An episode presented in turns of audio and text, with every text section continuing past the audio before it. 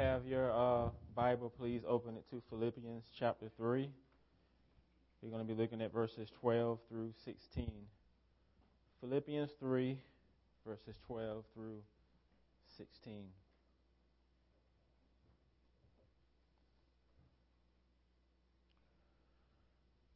Between the first and second comings of Christ, there's what I call the middle.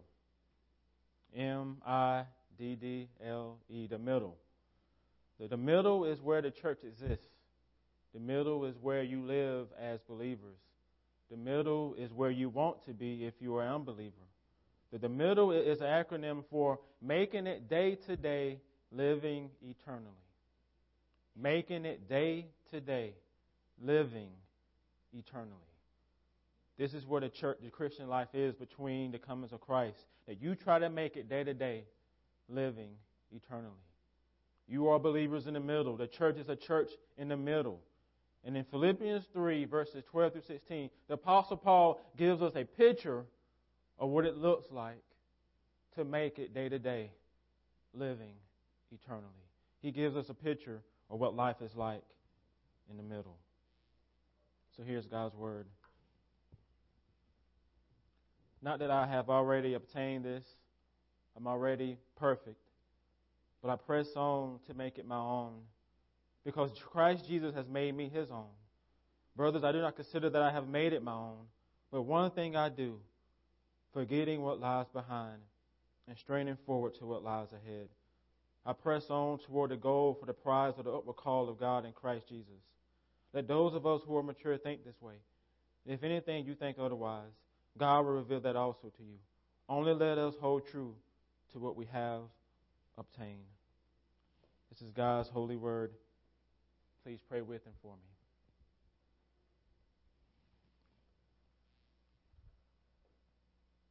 In all honesty, Lord, I'm not in the great mood to preach today.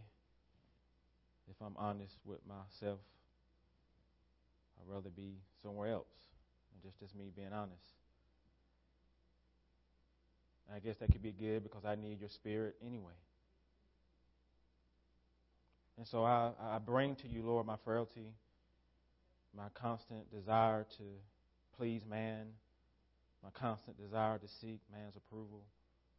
I bring to you my insecurities. I bring to you this, this is part of my heart that, that tries to find its identity in everything but Jesus.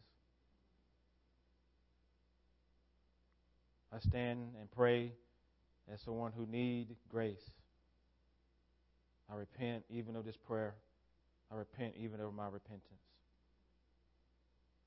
And so, Holy Spirit, I, I call upon you. I plead that you will come and minister to my heart, minister to where I am.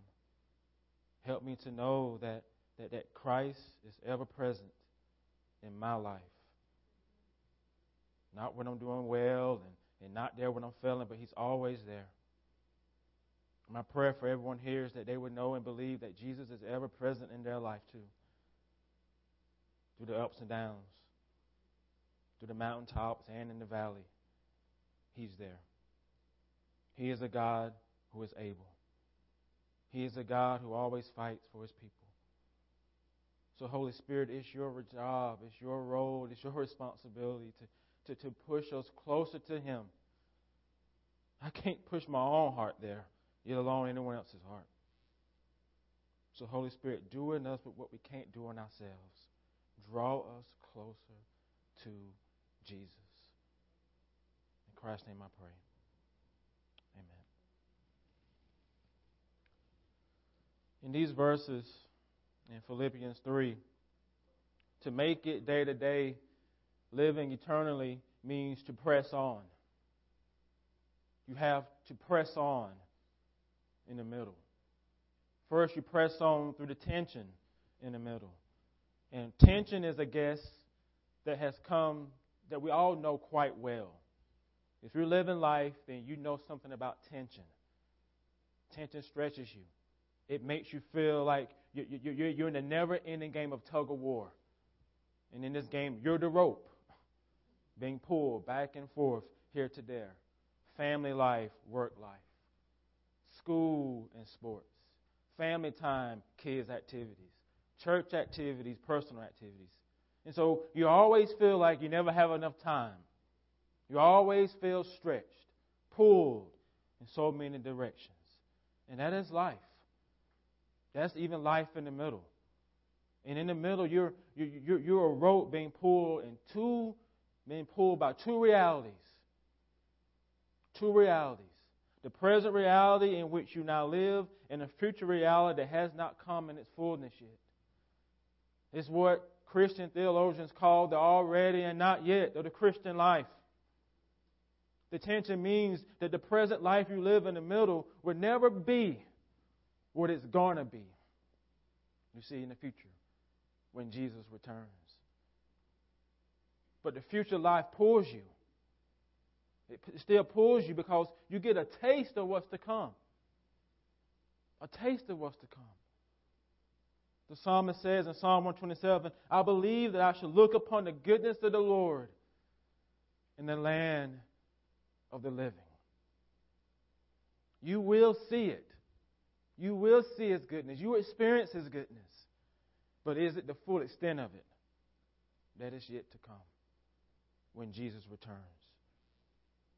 And so, in the middle, there is tension between the already and the not yet of the Christian life. And the Apostle Paul, he personally experiences this tension.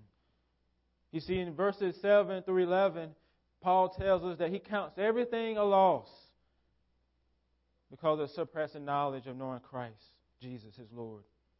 He says, For this I suffer the loss of all things. I count them as rubbish, in order that I may gain Christ and be found in him, not having a righteousness of my own that comes from the law, but that which comes through faith in Christ, the righteousness from God that depends on faith, that I may know him, the power of his resurrection, and may share in his suffering, and become like him in his death, that by any means possible I may attain the resurrection from the dead. These verses speak of a future reality that Paul is partially experiencing in the present. He is experiencing freedom from having confidence in the flesh. He does count things as a loss that interferes with his relationship with Christ. He is growing in his knowledge of Christ. He is growing in suffering for Christ. He is growing in living in Christ's righteousness. He is growing in living a resurrected lifestyle. Paul experiences these things in the Christian walk. But, but, but to prevent the Philippians and from us from having a false impression of him, to prevent us from having a, a, a, false expectation about the Christian life, to prevent us from thinking that, that he has reached and attained some spiritual completeness, he mentions the tug of war between the present and the future.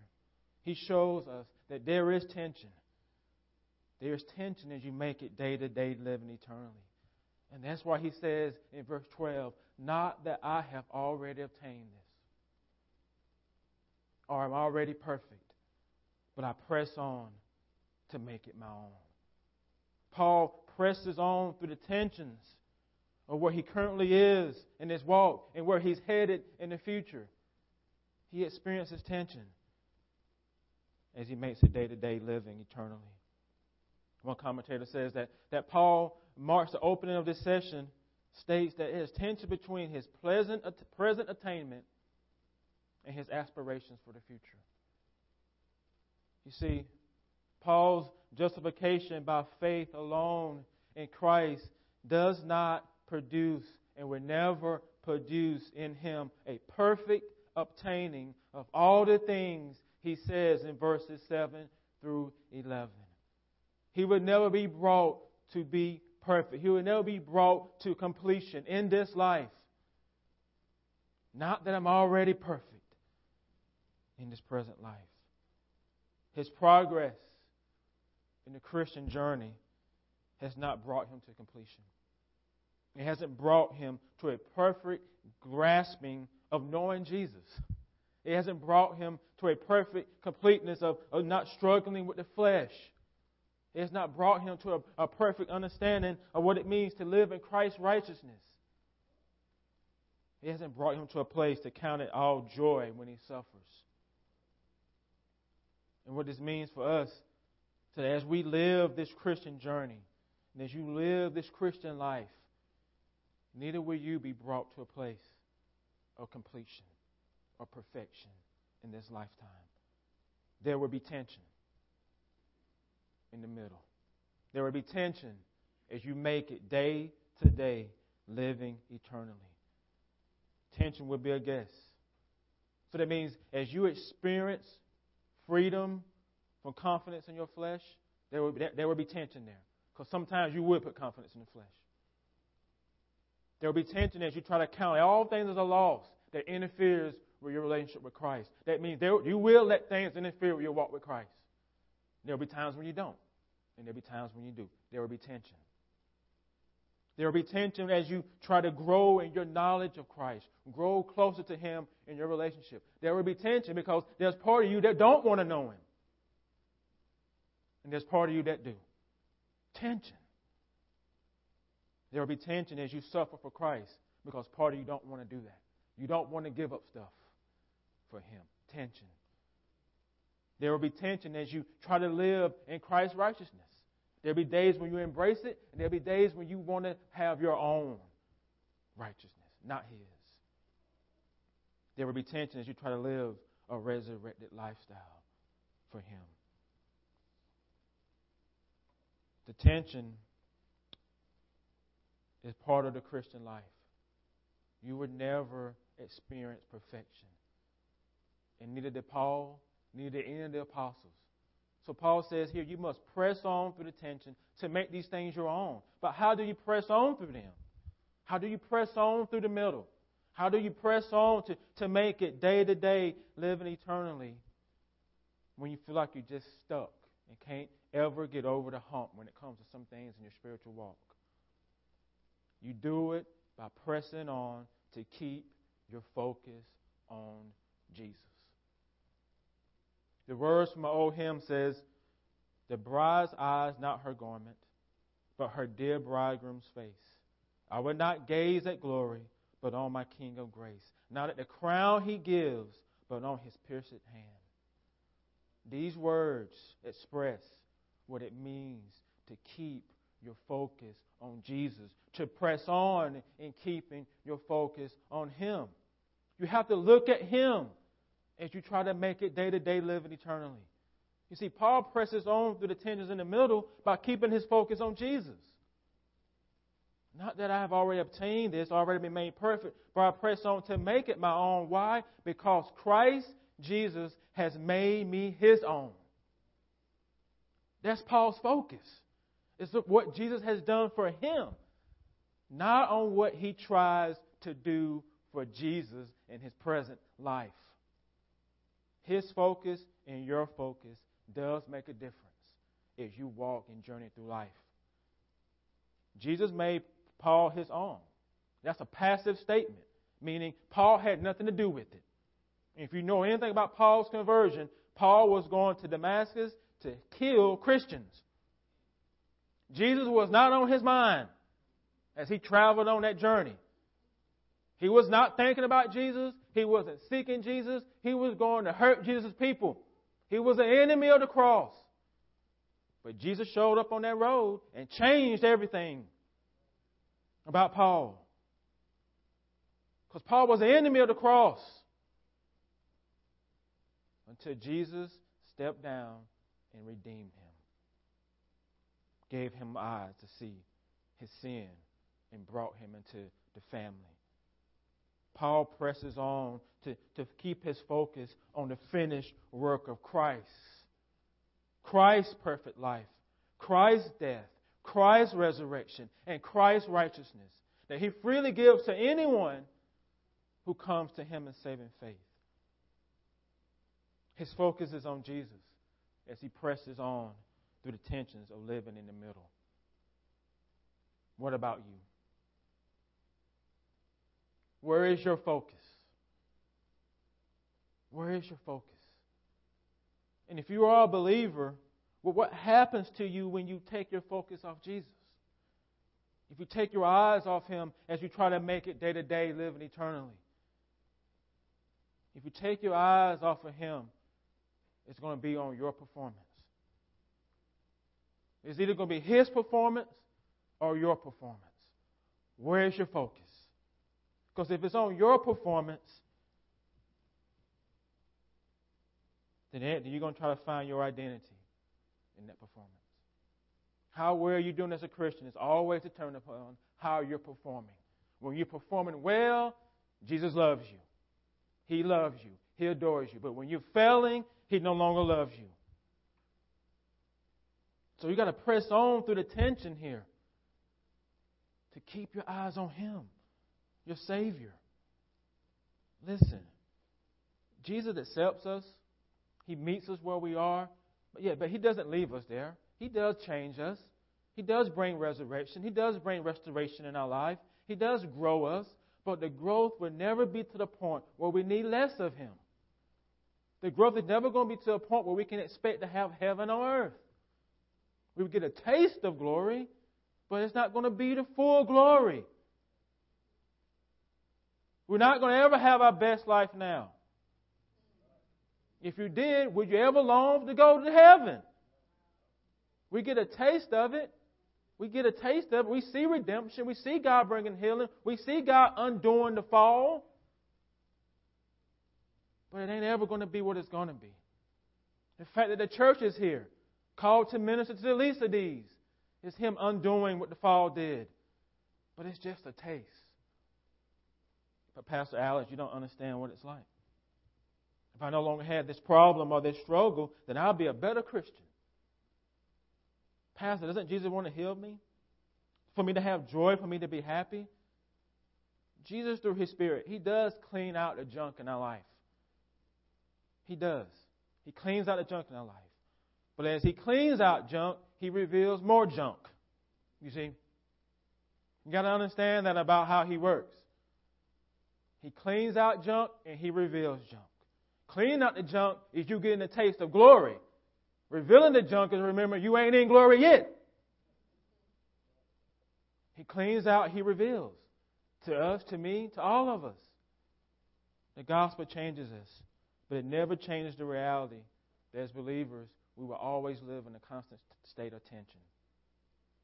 A constant state of tension.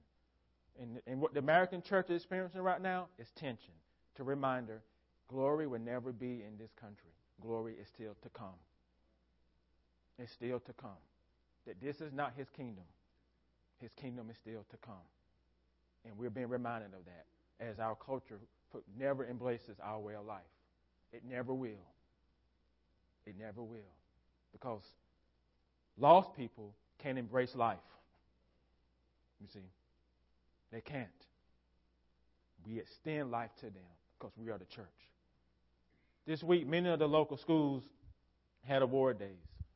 It's a time for students to time for students to get recognized for all their hard work throughout the school year.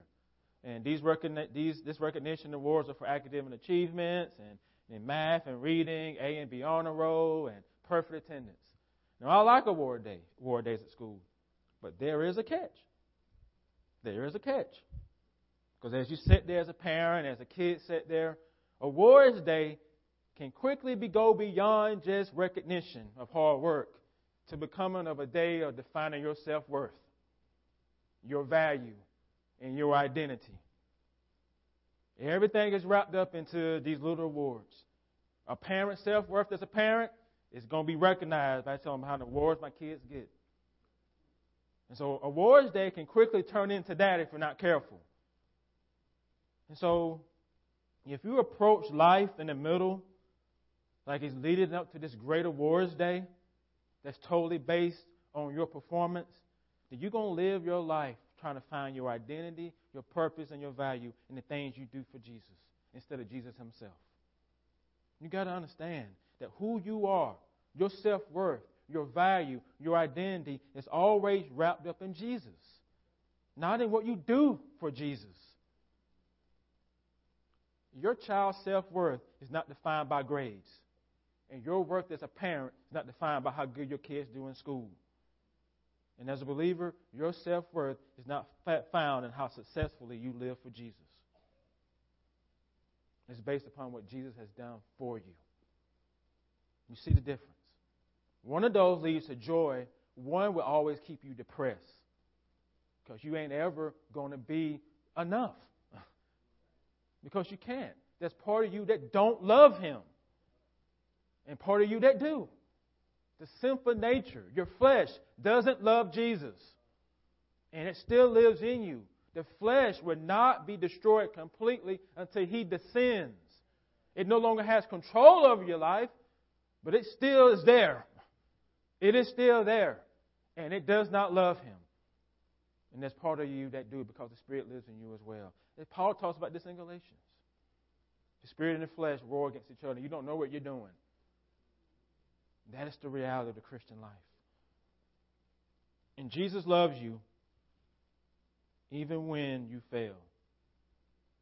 Because his love for you isn't based upon your performance. You got to believe that. He made you his own through his finished work. Not some foreseen future or you being a good Christian. He went to the cross because we're not. If we could have gotten there without him going to the cross, the God would have given us that. He came because we can't. Francis Schaeffer, the old uh, Presbyterian theologian, says, the church needs to function consciously on the basis of the finished work of Christ, not on any proud basis of any inherent value in itself or any supposed or assumed inherent superiority. The finished work of Christ is the basis for what we do. His work, His performance. That's our value. That's our motivation to be the church. And as individual believers, we need to live our life on that same basis on what Jesus has done for you, not on any proud basis of what you think you do for Him, or any inherent value in ourselves and our work or our supposed superiority. It's always Jesus at the center. He's at the center. Your focus from the moment of your conversion until the day you breathe your last day should be on Jesus. So you have to press on and keeping your focus on Him. Because this is all our hope and peace. Nothing but the blood of Jesus. But do we believe it?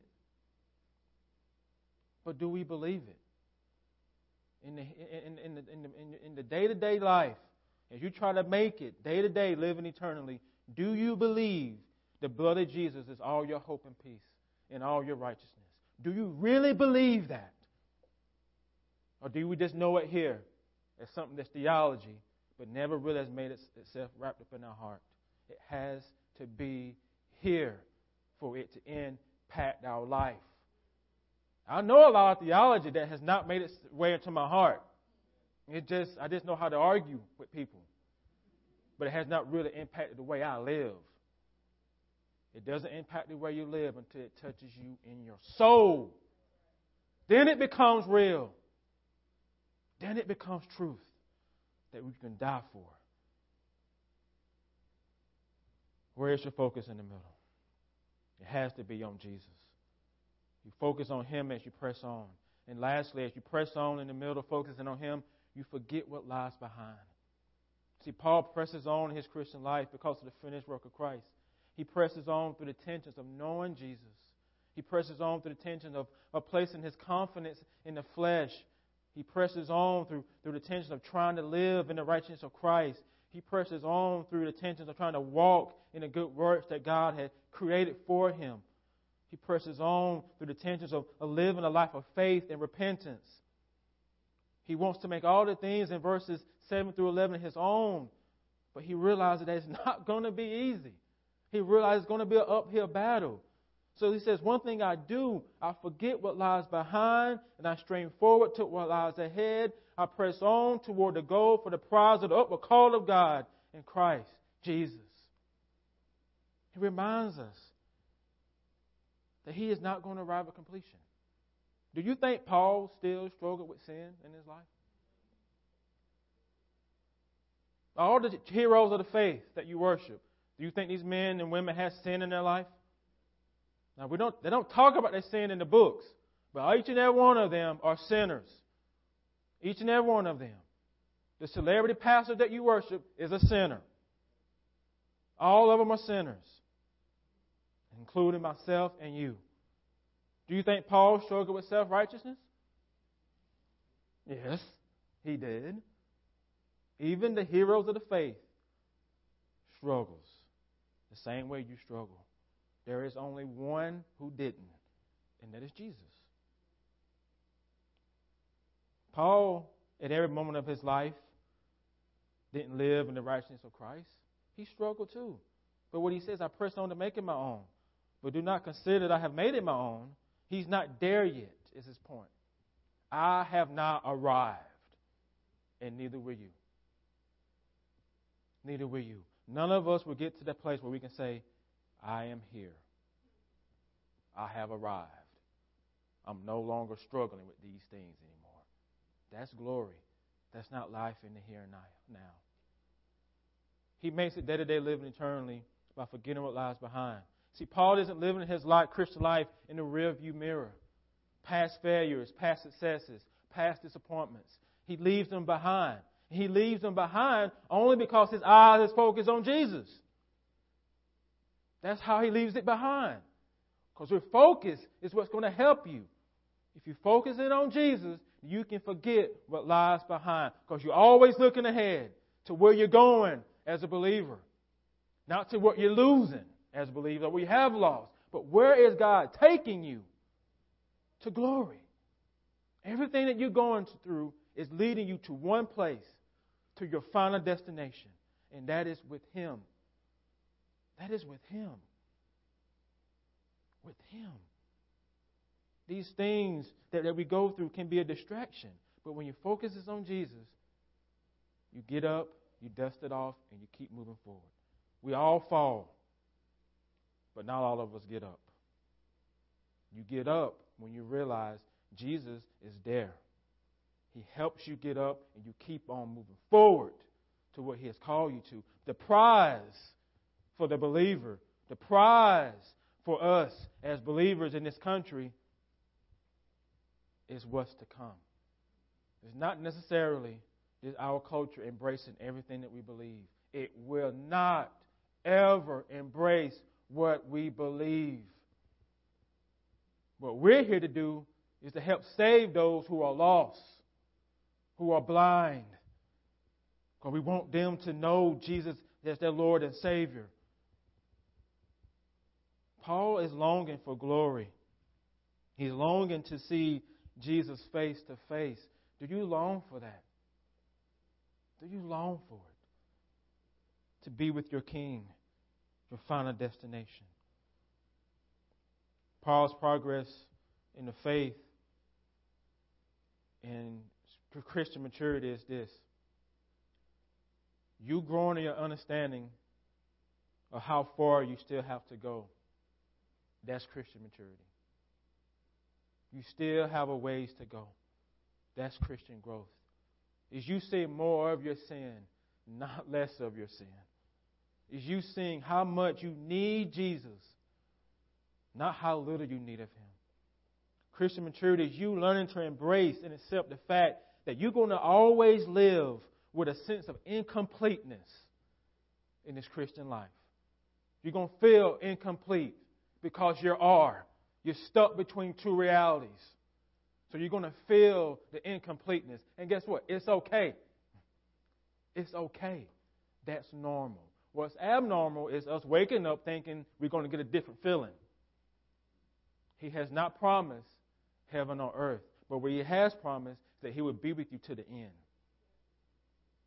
He will be with you to the end. That's what he has promised you. And that's what you hold on to as a believer, making it day to day, living eternally. This will change you. This will empower you. This will keep you moving forward as times in life gets hard. And they will get hard. So as believers, we make it day to day, living eternally by forgetting what lies behind and we move toward our heavenly home in glory. Your soul can dwell in the middle because you know who owns your destiny. Who owns your destiny? Who controls your destiny as a believer? As sons and God of the King, Sons and daughters of the King, who controls your final destination? You, this culture, or Jesus? Jesus does. And this table is a reminder of who controls your destiny. It's a reminder that no matter what you go through in this life, your place, your name is written in glory. It's a reminder that no matter what the world does to you, no matter what you may lose or privileges we may lose as believers in this country, that who we are can never be taken from us. It's a reminder that God is on your side. It's a reminder of what He did to make you a son and a daughter. It's a reminder of what He did, not for friends, of what He did for enemies. Something that we won't do for our enemies die for their sins. So when you look at this table, please know He did this for you when you hated Him when you didn't love him, when you refused to love him. He did it for those who will curse him. Who is this table for? This table is for those who have come to have received Jesus as their Lord and Savior. It's a table for those who, who have come to, to, to surrender their life to Him in saving faith. And so if you are a believer,